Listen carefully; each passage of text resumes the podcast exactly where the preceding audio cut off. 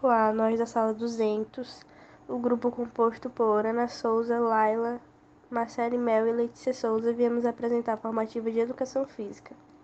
As Olimpíadas do ano de 2020 foram realizadas mesmo no ano de 2021. Por conta da pandemia global, países do mundo todo foram afetados. Desse modo, tiveram N fatores que acarretaram no adiamento das Olimpíadas. Foram realizadas em Tóquio, com diversas modalidades. Mesmo com toda a ação midiática no meio olímpico, ainda é sofrido muita desvalorização. Os atletas geralmente não têm o patrocínio e a ajuda necessária para conseguir arcar com tantos custos, o que também traz consequências muitas vezes no esportista não poder participar de tal evento. Atletas como Raíssa Leal saíram de seu próprio estado sem patrocínio algum da própria cidade natal. Não houve o reconhecimento necessário para mesmo envolver-se nas competições. Atualmente, o Brasil vem assumindo a liderança em uma outra disputa, que não é motivo de orgulho, a falta de incentivo e condições para os atletas que compõem sua delegação. Com 309 representantes nas Olimpíadas, os números divulgados recentemente em um levantamento feito pelo Globo Esporte mostram a realidade enfrentada pelos esportistas no percurso até o Japão. De permutas a vaquinhas, os atletas buscam diariamente uma forma de alcançar o sonho olímpico. Thiago Braz, campeão olímpico do salto com vara no Rio 2016 e medalhista de bronze no Japão, é um dos 131 atletas da delegação que vivenciam essa realidade.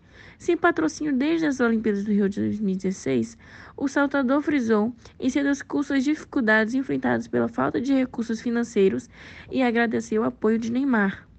Abre aspas. Sem esses apoiadores, eu não teria chegado onde cheguei. Fecha aspas, completou. Durante a pandemia, os atletas tiveram que adaptar sua preparação para Tóquio 2020, respeitando as recomendações da Organização Mundial de Saúde. Com academias, piscinas, pistas e centros de treinamentos fechados, as rotinas de treino tiveram que ser alteradas até a melhora do cenário no país. Diante do impacto na economia, diversas empresas e clubes retiraram seus patrocínios, tornando a realidade de alguns esportistas ainda mais precária.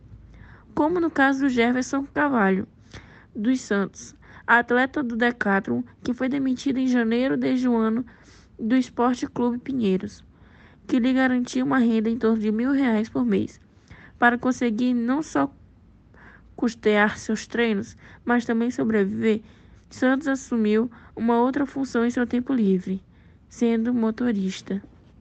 Em várias ações vemos essa diferença de discriminação e supervalorização do masculino em detrimento do feminino, pontua Josiane.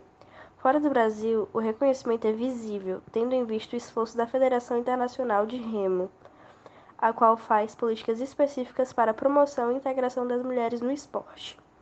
Eles estão abrindo mais espaço porque somos focadas mesmo, Tendo como consideração esses fatos, esse evento trouxe à tona a pauta da desvalorização atlética no país em três âmbitos: a falta de atenção midiática, a ausência de patrocínio e a desigualdade de gênero. É, vale ressaltar também os salários baixos, a falta de patrimônio, essencialmente como na pandemia, onde várias mulheres não tiveram o mesmo direito que homens, como por exemplo no começo o futebol estava disponível para eles para jogarem, enfim. E para as mulheres elas já não tiveram tanta sorte nesse quesito.